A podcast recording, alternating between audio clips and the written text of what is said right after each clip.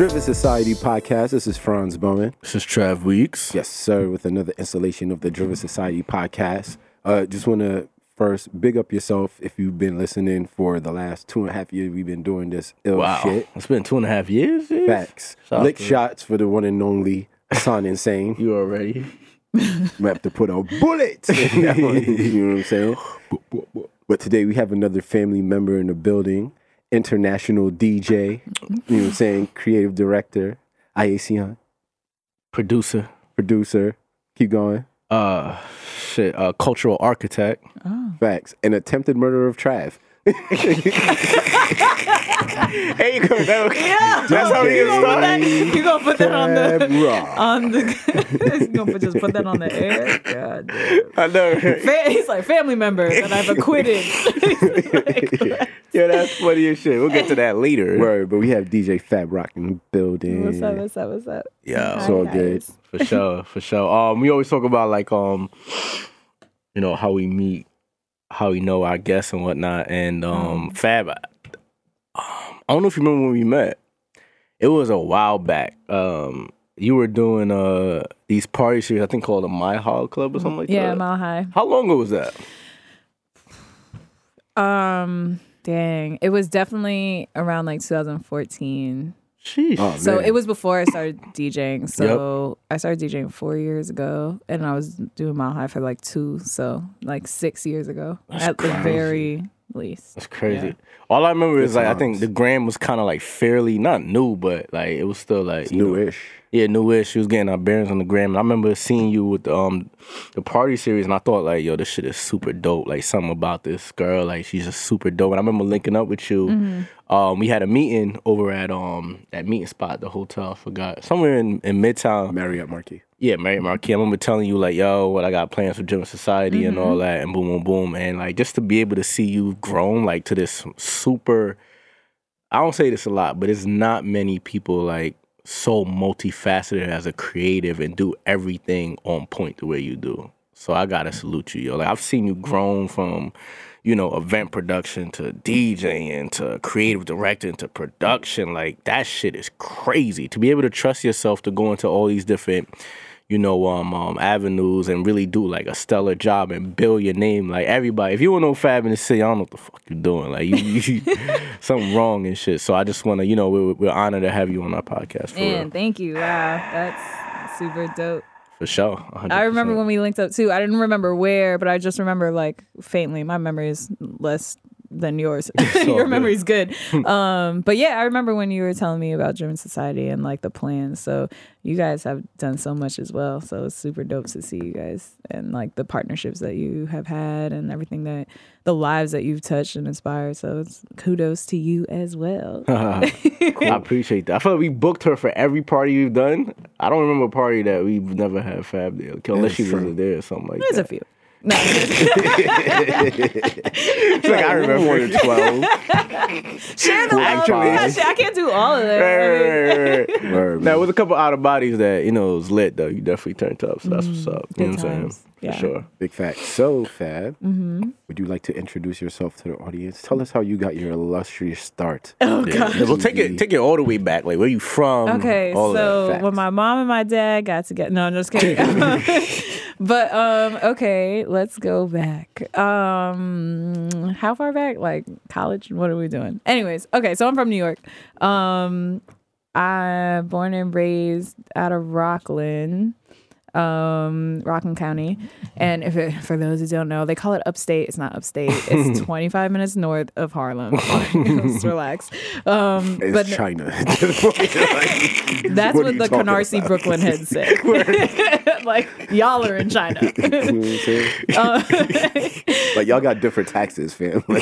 Actually, we have way better car insurance. But anyways, you kept that license. You kept the ID. No, honestly, when I first moved to the city, I had my car, and I was like, I was smart, so I called whatever insurance I had. I think I had Geico, whatever. And I was like, you know, I might be moving to the city. Like, what would the rate be? Just, you know, whatever, a quote. And they were like, it was $5,000 more than I was paying. I was like, oh, hell no. Exactly. Franz, don't act like you don't got a Jersey license, dog. I definitely, Delaware? We're not going to talk about that right now. The jig is the Delaware license. The Delaware license is the jig. That's that's deep. For somebody to take that mission and like, yo, you know what? I mean, it's not that far. For that $95 like a month, man. Like, you know. Oh, you know how much it is. Allegedly. You know. Yo, okay. We digress. Anyways, yeah. How we get to insurance? Car insurance. I know, right? You guys, is this sponsored? Anyways. Geico commercial pops in like. Right. Oh, man. Geico holler at us. Yeah, so I went to George Mason for my first year. They wasn't giving me no money, so I transferred back up to New York, finished at Pace. And then I went to school for like business management and like marketing with like some hospitality situation. I really wanted to do events and I knew that in school, but they didn't really have a program for me. So, and I also was working throughout my entire like college career, like in restaurants and like all these different places. So when I got out of school, my first job I landed was an HR coordinator actually. Nice. And it was fun, but I was sitting at a desk and I was so bored. So I was trying to get to the city, and at that time I was living in Jersey, and I like got a job at like some restaurant, actually working for Jeffrey Zakarian. If you watch the Food Network, he's the like silver-haired guy on like Chopped and Iron Chef and all that shit. But yeah, so I was working for him, and I was like, okay, this is cool, but like when I was in college, I wanted to work for like Essence Magazine, and like I had been to Essence Fest, and I was like, oh, I want to work there. So like, but it was crazy because at my job, I had been there already for like a year and a half, and then they did layoffs, and like I had been interviewing, but like, you know how that goes. Mm-hmm. So like literally the day I found out I got laid off from that job, I got called by Essence Magazine. Whoa. And it was sick because like I didn't let them know, and I like kind of managed to like start Essence in like the following 2 weeks. So I had this like, you know, the cute little like break before you start something. Nice. And then within that I moved to the city. So I started working at Essence Magazine. I was living in Brooklyn at the time. Yeah. And then that's where I met Rondell. Okay. Who I eventually started doing Mile High Club parties with. Gotcha. So that's how like we connected. All right. Did you have a network in the city at that point, or you just were like getting your bearings? No, but I had met a few people when I was like kind of working in the city. Like I met Della around that time. Oh, okay. Money. Yeah. And then kind of like we're going to those events, and then a lot of my friends also that I had met at George Mason in Virginia, they moved up to New York. So like I had this like Virginia crew that was like newly in New York, and those are like my people. And then that's when like brunch every weekend was like the thing. Sons of Essex. Got it. Like this is surfing like near the omelet. Literally. Day parties took over and shit. This is like when the brunch thing like started, and then day parties were like the thing, and slowly like night parties became like not the thing, or it was like you were going and you're like day drinking until like 8, 9 and you're asleep by midnight. It's very responsible. Oh yeah. Still the GOAT move. But yeah, so met with Rondell. I left Essence and I was like kind of bouncing around, but then we had the idea to do Mile High Club, and at that time I was working at Gansevoort Meatpacking, and I was their event manager there. So we did the first one in January. It was like right after New Year's Eve weekend, and it snowed, and we were like, "Fuck!" Like, no, okay. How's the cursing on this show? Oh, okay, cool. I have a potty mouth, but I was like, "Fuck!" Like, nobody's gonna come. Like, it's our first event. We don't know. Whatever. Yo, like 150 people came, and yeah, so like that kind of like took off. We did that for like 2 years until we outgrew the attic. We kind of went to Hudson Terrace, but Hudson Terrace is funny with their money. They like won't show you the receipts and all that weird shit. They be skimping. And like we both were working, so we're like, listen, like if we're not gonna put energy into this if it's not like our end all be all. Right, so like if we're not getting 100% back, like we don't have to do this at all. Right. But so it became like venues became scarce, especially for like hip hop parties, as you guys know, especially because we had this like Mile High theme of being like elevated and doing this elevated like brunch experience. For sure. So we kind of like phased out in doing it. We did like a Halloween party, like our annual Halloween party, like 3 times, where we did like a 90s theme thing. And as we phased out, I think it was like I mean, yeah, I'm going to take credit for this because, like, I feel like everybody else started throwing a party after that shit. Because it was like, oh, wow, they can do it. Like, we know them. They were, like, regular people. Well, I'm going to throw a party, too. Yeah. Next thing you know, it was, like, the attic got turned out. The DO was already turned out. Yeah. Like, all these venues that we had were either turned out or shut down. Right. And it was, like, and that's why we kind of stopped doing it. Because it's, like, exhausting. You know what I mean? Yeah, it is. But, yeah, so after that... that's when I decided to start DJing towards the end of that. And I didn't really tell anybody. I went to this place called Dub Spot, which is similar to Scratch Academy. But at the time, it was around the corner from my job. So I was I was taking breaks during, you know, black people. So I was taking lunch breaks twice a week for 3 months at my job going to school for 2.5 hours and learning how to DJ. And we started on like 1200s. Went into CDJs, like literally learned everything, learned how to set up equipment, everything. Cause I had DJ friends, but I didn't want to rely on their time for them to teach me. I wanted to learn properly. Well, what made you even want to start DJing anyway?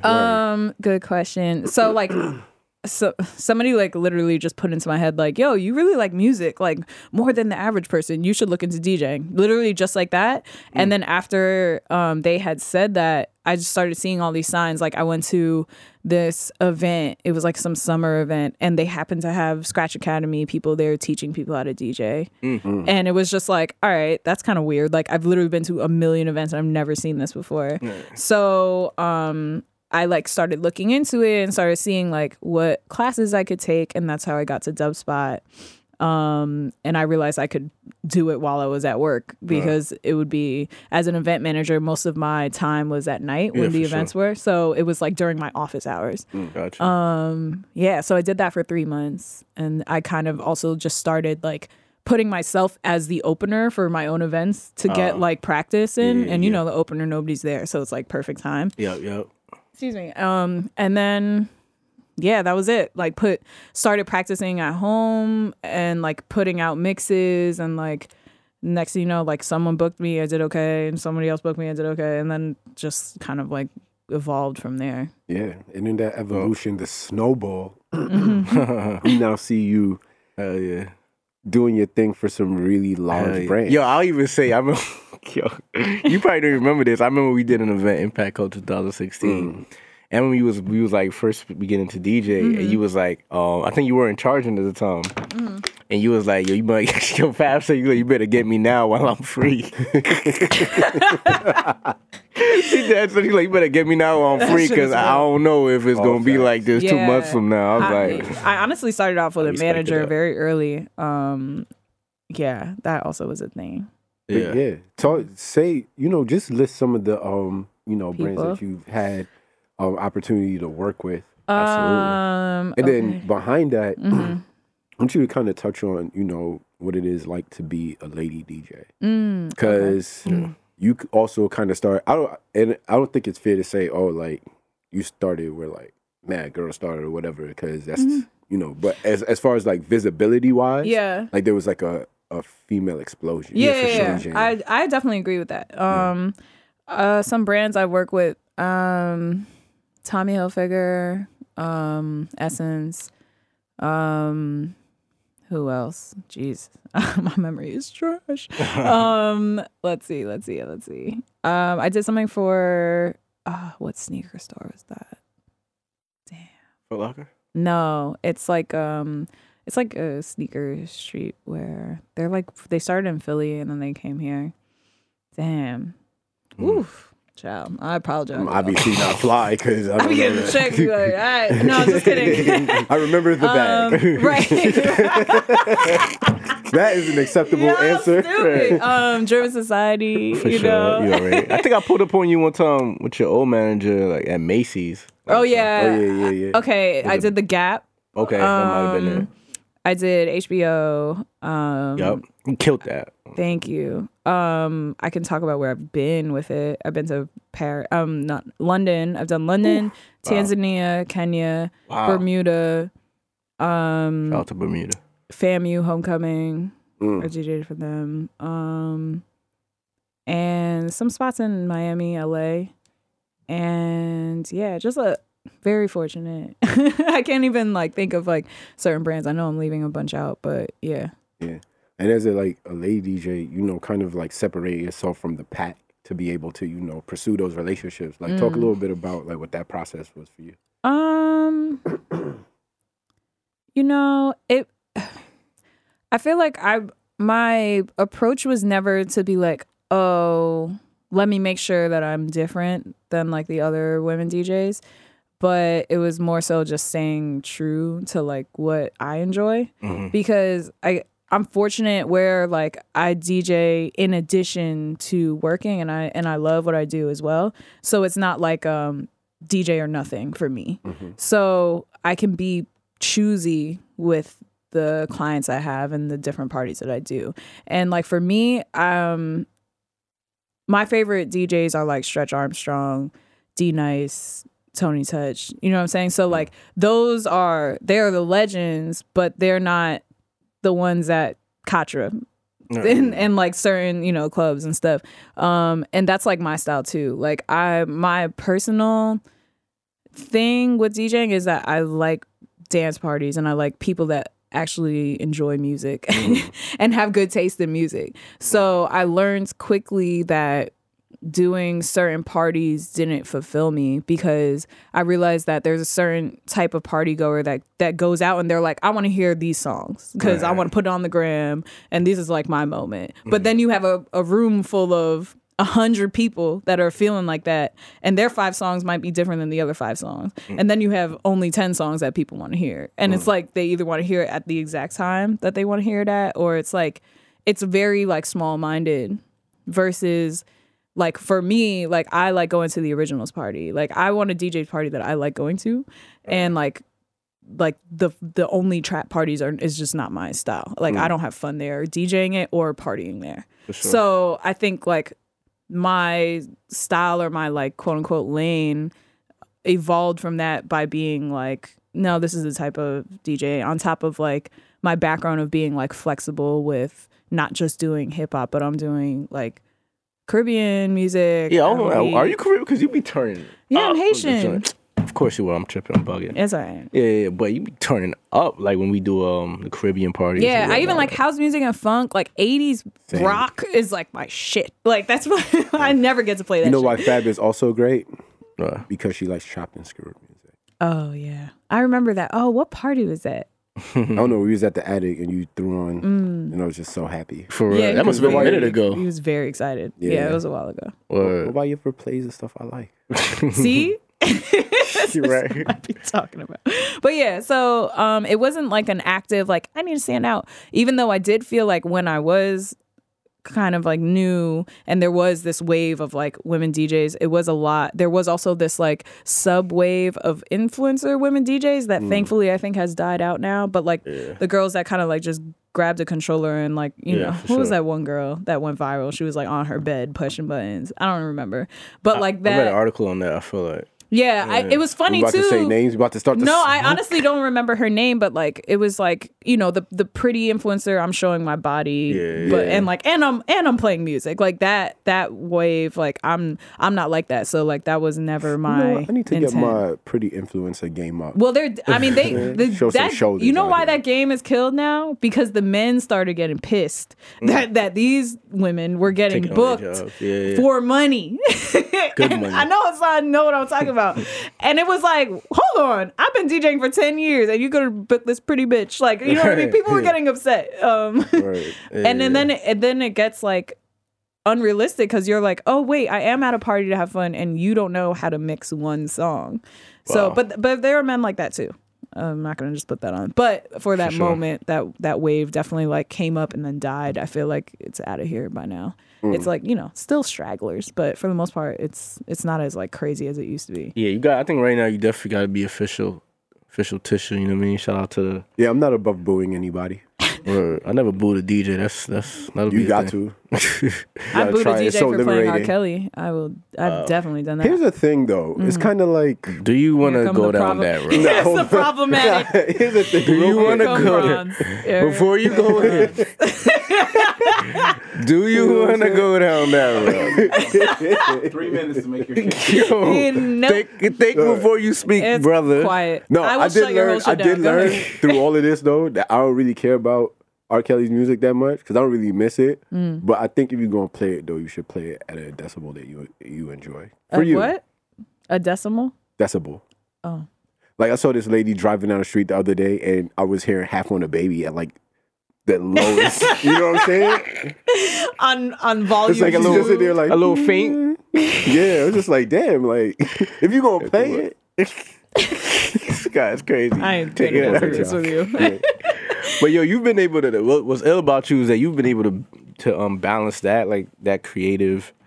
You know, making that your creative outlet, one of your creative outlets, while still being able to navigate like the corporate space. I mean, there was time I know you worked for like Verizon and different right now BET. Mm-hmm.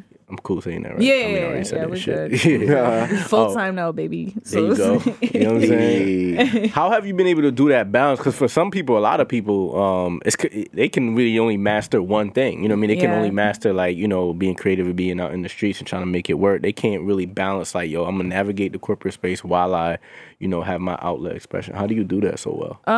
Well, I feel like my motivation is paying rent. Okay. In New York. That's a strong hell yeah.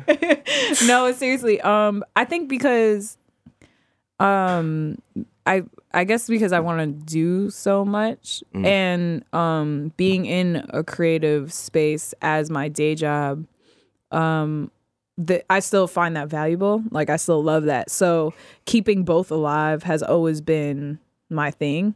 Like it's I remember at one point I was like, oh, I want to be like a tour DJ. And then like I was DJing for somebody and they were like lip singing the whole time. And I was like, I do not want to, because at the end of the day, I'm still a fan of music. You know what I'm saying? So like, that's like first for me. So like, if I'm a part of something that I feel like isn't authentic, I'm not going to enjoy it. So like that like thought kind of like got out of my head. And I know that not everybody like does that on their tours, but like it was just my experience that I was just like, never mind, I don't really want to do this. So keeping my like quote unquote day job and like keeping DJing, it's just a matter of like, I guess it's really just time management. And also like being okay with saying no to certain things. And it's definitely doable because even though I do a lot of corporate events, most of them are, you know, after work. Gotcha. And then in the space I'm in for my day job, it's a creative space. So they're a lot more lenient than like if I was in finance, where it's like, you need to be like at this computer from this time to this time. Like for the most part, people I've worked with, they're also like creatives and they get it, or they have some other side hustle. Like my boss right now, he's a photographer and a DJ. Oh, so wow. I can go to him and be like, yo, I'm going to record a podcast today. I need to leave early. Cool.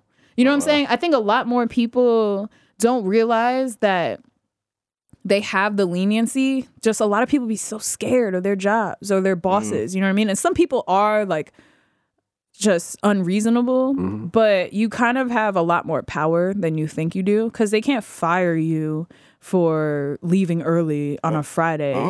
But without notice. Oh, true. If you're, and that goes back to time management and planning. Like if I plan something 3 weeks in advance and I give notice and I cover my ass and I send the emails and all of that shit, you gotta can't fire you. Yeah, you gotta be on point for sure. Yeah, so like you can't be the person that's like you can't be that motherfucker that like yo. Yeah, you know what I mean? Day before like yo. Or like, bruh, or 3 hours before, because that's fucked up. But you know what I'm saying? Like, you have to be able to read people well and also see the need of your company. So for me, like, I know when it's busy time, I should not be taking no weekday gigs. Or if I'm like, oh, we're gonna have a shoot this weekend, let me not double book myself, because then I'm gonna look like an asshole. Right. So it's just like more of a time management thing and a planning thing. Like my calendar is everything to me. I don't know if I answered your question. No, you did. Okay, you know. You're a woman of many talents. Okay. You know what I'm saying? Most recently, you were a director assistant on the set of Wu-Tang, An American Saga, where you represented the RZA, the Jizza, Inspector Deck, U-God, Old Dirty Bastard, Method Man, Raekwon the Chef, and Ghostface Killer. Yep. Is that everybody? And Divine. Dennis. No, well, Dennis is Ghostface. Oh, okay. Yeah, that's his real name. But oh my God. Well, that's in the show. His name is Dennis. But anyways, Divine, Power. They're not rappers, but they're part of Wu-Tang as well, and they're in the show. Okay, sure. That's what's up. How was that experience? Insane. Wow. Because you were with the great, hopefully I'm saying Jeff Robinson, right? Chris Robinson. I'm sorry. That's okay. Yeah. Yeah, it's so crazy how that happened. Legend. Yeah. Mm-hmm. It's so crazy how that happened. And Legend, if you guys don't know, that's like music video Legend, job. As in like Beautiful, Pharrell, Snoop Dogg, mm-hmm. and ATL. Mm. So amongst other things, but just to name a few. But give me back my chain. Hey, be clear. That's my daddy house. That's my shit. I actually recited that scene in front of him before. No yeah, I had to. That's my favorite scene. Oh, shit. But yo, it's so crazy because the only reason I worked on that project was because I got laid off of Verizon Media. Wow. They laid us off, and within yeah, it's always like every time I've been laid off, I've been like in a better place. Like it's just crazy. But yeah, this time it was like I got laid off. A coworker of mine was like, hey, I just got like hit up. Somebody's looking for an assistant for a project. And I was like, all right. And then in my head, the ego comes and it's like, damn, an assistant? Like I was just a creative producer at this shit. Like I'm going back to assistant now. Mm-hmm. But then I was like, all right, well, like let me talk to them or whatever. And I found out that it's like Wu-Tang project. And then I found out who I was going to be working for. And I was like, hell yeah. And that I found out it was in Staten Island. So like we shot. Yeah. So Dickens. It was crazy. It was honestly crazy. It was crazy ass call times, crazy ass hours. The office that we worked out of before we started shooting was in Staten Island. Whoa. I remember going there for the interview and like, first of all, as a New Yorker, I've never been to Staten Island before this show. Wow. And so it was the first time I took the ferry. It's crazy up there. Wow. Yeah, really? The ferry was wild. I was like, this is insane. I took the ferry over there. There's a Staten Island MTA train after the ferry, which I didn't know. I didn't even know that. Yeah, it's outside, one line. Oh, you don't even swipe when you get on that joint. You swipe when you come back. Whoa. Yeah, it's weird. It don't make no sense. When they build that? Is that new? Nah, they've been there. Oh, it's weird. Yeah, so I took the train, like, another half hour, got off, walked 10 minutes like through a neighborhood. It's like not even like sidewalk things. It's like someone's houses. Or you was in the South. Yeah. Like South End Boy. I still don't know. But maybe. Yeah. It was in an old Ethan Allen building. Mm. But yeah, in a strip mall. That's where they the office was. Anyways, it's there. The signs were there. So it's like you could see it. Mm. But yeah, so I did that commute to meet them for the interview, and it was a 5-minute situation, and then I like trucked my ass back to Harlem, like all the way from Staten Island. I ain't hating shit like that, yo. Like this could have been. But I got the job. That's all that matters. But you know what it is too. It's it's like the hazing. You know what I mean? Like, is she gonna come all the way out? Right. Here. Gotcha. Which I did. So did you bring cheesecake? No. Why would I have done that? Did he? Yeah. We gotta let that go. That's crazy. So you actually met with Chris there when you? Yeah. Oh wow. Okay. Mm-hmm. Yeah, I met with Chris, and then I started like with that. Like I think it was a Thursday. I did that. I started that Monday, and how long was the experience? I started in like end of January, and I finished the pilot wrapped. In April, like we get. Oh wow! April. So it was like a 3-4 month. Yeah, because so Chris was as an EP on the series, so it wasn't just like working on the first episode. It was literally doing the casting, doing the wardrobe, doing the makeup, the hair. Experience all of that. You seen casting. Yeah. That's crazy. So we picked TJ, who's ODB, like I fought for him because it was between him and this other person, and I was like, nah, this is the person. And it was like, so Chris had all this say in this, so like he was doing a lot, so I was helping him with all that. And then we also pitched to Imagine, who's like the production company for it, for sure. And we pitched to them, and like all of a sudden Ron Howard like jumps on the call, and we were like, wow. Wait, so you were talking to Brian Grazer Yeah. Mm-hmm. Wow. Yeah. So they're all on the call, and Chris is pitching like, so this is the cinematography and the imagery that we'll be doing. Well, Ron Howard on the call. Like, yes. Wow. He just, and we didn't know he was going to be on the call. And he just like, side note, guys. Brian Grazer did Boomerang. I think Coming to America. I think Imagine, like so many joints. Nutty Professor. Yeah. Incredible. Like crazy, legendary. Yeah. Half a Billy film company. Who is the most difficult person to cast? It took a while to cast Method Man. Really? Yeah. I feel like that's a shoo-in for Johnny Blaze. Because you know, like obviously, like Davies is like a no-brainer, but Davies doesn't really have any acting background, so not everybody was really on board with him being Method Man until he was. So it was a lot of back and forth, but you know, he comes on, if you watch the series, he doesn't come on until a little bit later in the show. So we had like a little bit of time, but like by the time the pilot was rolling, like we got him approved because he was in Chris's movie for Netflix, Beats. And so Chris was like, yo, I just worked with him. Like, he's good. You know what I mean? So it was like convincing some of the other people like that he would be the proper choice. Yeah. But yeah. What's the significance of that's like being able to be a part of telling that story? That seems like it had to be just such a mind open, learn so much. Yo, you know what is so crazy? Like, because so much of the story hadn't been told before, especially before Mice and Men, which came out only like Mass Appeal produced that. Mm-hmm. So definitely watch that if you have Showtime or just get your hands on it somehow. But like that, it's like that's like footage you've never seen before of Wu-Tang, like stories you've never heard before of Wu-Tang. Like everybody that I've seen that watches the show, they're like, nah, this didn't happen. And I'm like, bro, this happened. Like Raekwon like shot up Ghostface's house before they knew each other. Wow. Like man, that's an awkward he could have bought. You know what I'm saying? And they're the closest ones out of the crew now. Like in present day. Wow. So it's crazy. Like the story of like, and also, I mean, I don't know about you, but like, I didn't really know anything about Staten Island. I didn't know anything about like the Jacksons, Staten Island, like any of that shit. So like, just to my man, Danny Life. That's it.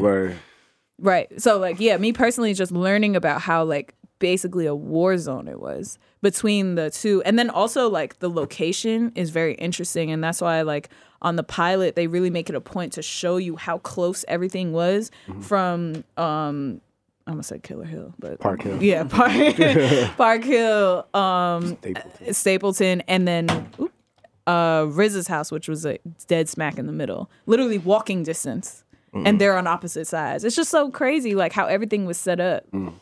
Yeah. So you saying you're reading U-God's book right now? Was that Spark? Just to experience Spark, like I need to dig deeper into the stories and whatnot. Yeah, I was like one of the cast members, Marcus, who plays Power on American Saga. He also played Ray Ray in Power.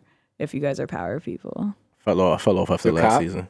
The cop that killed Raina. Oh wow, okay, word. Yeah, same actor, but he's the one that told me. I know you're talking about now. To read the U-God book because he was reading it. And you know what's also so dope about American Saga is because all of the cast Wu-Tang is like really involved, and they're like whoever's playing who with respect to ODB, R.I.P. to him, but like everybody else is like in cahoots with their character, so like they're tapping into like the people that they're playing, like Ghostface is talking to Sadiq who plays Ghostface and like all that stuff, Ashton and with RZA,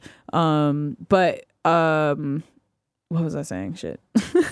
Before that, U-God, the U-God book. Yeah. U-God is like one of the non-rappers, but like kind of like power men behind Wu-Tang. So like he kind of talks about his life and then like also like his influence with the Wu, but like also giving you another account of how crazy it was in that side of Staten Island. That's crazy. Yeah, I would definitely recommend reading it. It's fire. So even behind the scenes, I've also seen you doing some in front the scenes media. You did something with BET where you were like the correspondent and whatnot. How did that come about? I'm like, word, Fab? I'm thinking Fab, like you do it all, like word. It was cool. It was I was freelancing there at the time, and my project just ended because I was doing Black Music Month. I did like the campaign for them, and then BET Awards was coming up, And one of the creative directors approached me and he was like, yo, like, I need a host for this, like, Toyota woman on the street type of vibe thing. Mm-hmm. And I was like, fuck it. Like, yeah, I'll do it. Like, why not? You know what I'm saying? So I've never, I've actually, besides, like, DJing, that was the first time I've been, like, flued out. But, and also been around the award show, which was very interesting in itself. It's just, like, it felt like All-Star Weekend, just like mad black people in the same hotel. Like Maya is just like walking down the street and stuff like that. It was just like very black, but it was cool. I like had fun. I enjoyed it. That's dope. Oh, tell us about the Black Production Network. Yes. Thank you for asking.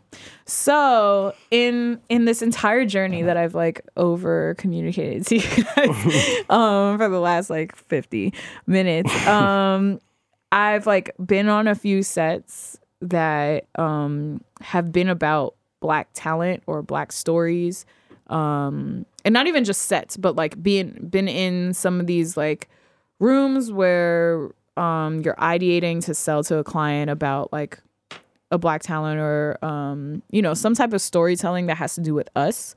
And I realized that. We're not always in the room making these stories up, even though we're the subjects, or we're not the ones behind the cameras or the production team, or we're not invited into these spaces where decisions are being made. Cut to seeing the bullshit in the fashion industry with like Gucci and Prada with like blackface and like these, you know, stupid pieces that are like super offensive to us, but if they had just asked one person at the bare minimum, it would have been a simple, oh, we can't do this. You know what I mean? So it's like people include us in the room to be like entry level, like coordinators and like PAs and stuff like that. But when it comes to decision makers, it'd be all white people. And like, honestly, for the last like 2 plus years, I've been kind of trying to think of how to hold people accountable for doing that. And educate people why it's important to include us in these decision makers or like behind the lens and stuff like that. And so I finally recently created something that I think can help that. And it's called Black Production Network. It's inspired from, there's a website called Free the Bid. And Free the Bid is a website that was inspired by the Me Too movement, where it's kind of like an open pledge, but they go to different companies and they're like, listen, like, I want you to pledge to Free the Bid that you're basically going to include one woman director in your pitches about campaigns and advertisement to your clients. It's basically like kind of like an open promise, but a lot of companies have signed up and to be like, you know what? Yeah, like we'll make an effort to include a woman, because it is like production is a white man's world, right? And so it's like women have been trying to like be seen in that space, and it's happened, but like the fact that they had to do that, especially after, you know, Me Too stuff, is a step. But I want to take it, so basically that's where the inspiration comes from. I want to do that for black people, but for all creatives, so that and that's a vision. So Black Production Network eventually will be a website where it's a hub of people where that you can just like, you need a director, you need a producer, you need a DP, you need a sound guy, boomer, like literally down to that. You can go and you can find them there.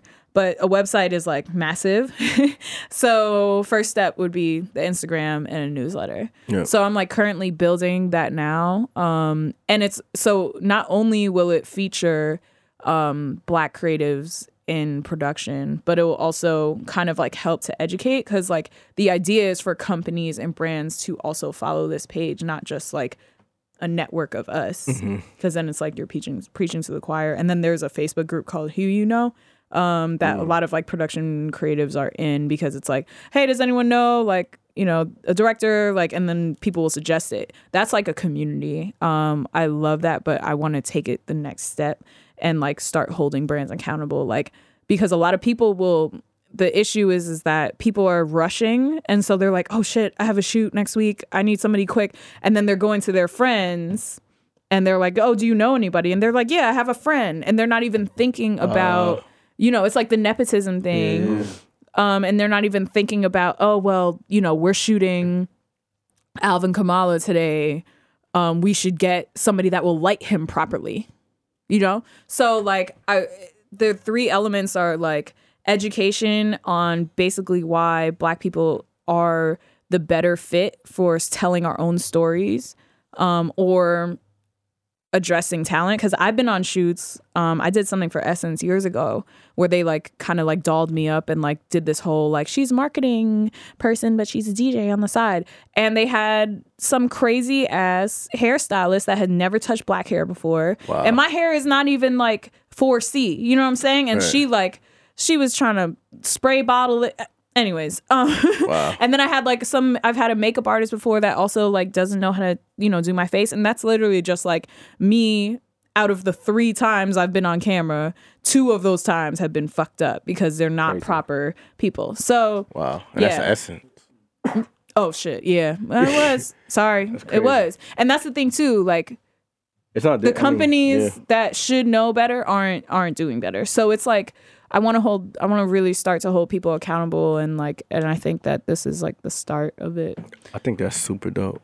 So DJ Fab, we proposed this question to a lot of our guests. You know what I'm saying? Thank you for the illustrious DJ Hudson Terrace for reminding us. But you're on an island. Uh-huh. It's a pleasant island, but you're there by yourself, and nice. You only can have 3 albums airdropped to you through your CD player. Apparently. You know what I'm saying?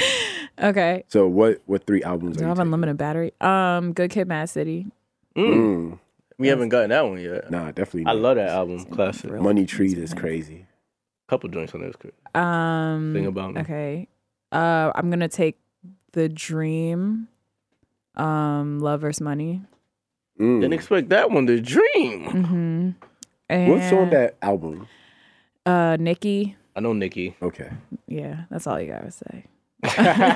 Also, remember when we couldn't tell whether The Dream was chubby or brolic? You know what? The 3rd album I'm bringing with me. You're an asshole. Ooh, the 3rd album. Damn, this is a good question.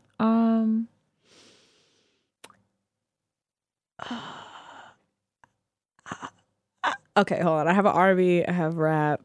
I'm trying to switch it up. You're not going to throw the Sweet Mickey in there? Not an album with his greatest hits. I mean, that's just like 25 hours long. So that would be smart. Now I'm like, oh, strategically, which is the long album? Like, because I could be like the Chris Brown album that has like 36 tracks on it, and then I'm straight. That's like 2 albums. But no. I think I would have to go with Tam. I'm torn between... Get Rich or Die Trying. Wow, I'm learning. or I love that album. Or Usher. Which one? 87. 01. 8701. Yes. And that's it. Yeah. No doubt. Top 3 from no doubt. Fab's 3 on the island. Yeah. For sure. Well, Fab gotta get out of here, guys. I feel like we on a radio station, and you know the press PR people like they gotta go. But Fab legit gotta go out here and do her thing on this Friday night. But we wanna say, first, can you tell the people? We ask all our guests this. You know, what drives you? What makes you keep going? What makes you as brave as you are to pursue all of your creative goals? Like you just really like you go out and get it, and it seems like you just. You know, you just harness your energy and just really like, you know, put it out into the world, and I can really respect that. But what is that thing that just, you know, keeps you going, that wakes you up in the morning, that says like, yo, I can make these things happen. I can provide for myself, my family. I can just stay driven. What's that thing that drives you? Oof. I think the answer changes for me personally. It's not necessarily like just one thing. I think like overall the idea is basically just to see if I can do it. So I guess it's like maybe like curiosity. Like I don't know. It's like it's not necessarily what inspires me, but if it's like, I feel like I have to create these things to keep going, because if I don't, I like going into that dark place would not be a good idea. You know what I mean? Like, so it's kind of like, it's my like, well, what happens if I do it? So it, like, I don't necessarily like feel fear. Sometimes I'm like, wow, like this shit might work. You know what I mean? Mm. And, that adrenaline kind of like makes me want to do it and like kind of keeps me inspired, and just like kind of seeing my peers also like following their dreams or like doing the work. I don't ever want to like feel like I can't do something or like I'm not good enough, because I felt like that before, and the only way to not feel like that is to continue working, essentially. So I guess like, because I know how I can be when I'm not inspired, that's what keeps me inspired. Does that make sense? It does, actually. Okay. Appreciate that. You can tell me if it doesn't. No, it does. It makes sense to the point where I know that, you know, it could get real deep. You know what I'm saying? It could get real that's deep, like the surface exactly. answer of that. Absolutely. So we got to bring you on for part two. That's all that means. Hey. Because you're an advocate for wellness, too. I definitely want people to know that. Yeah. But, mental health, all of that. Absolutely. So we'll get into that. Fab, we appreciate you, Queen. Thank you guys so much. Ladies and gentlemen, DJ Fab, I only remember the bag. Rock.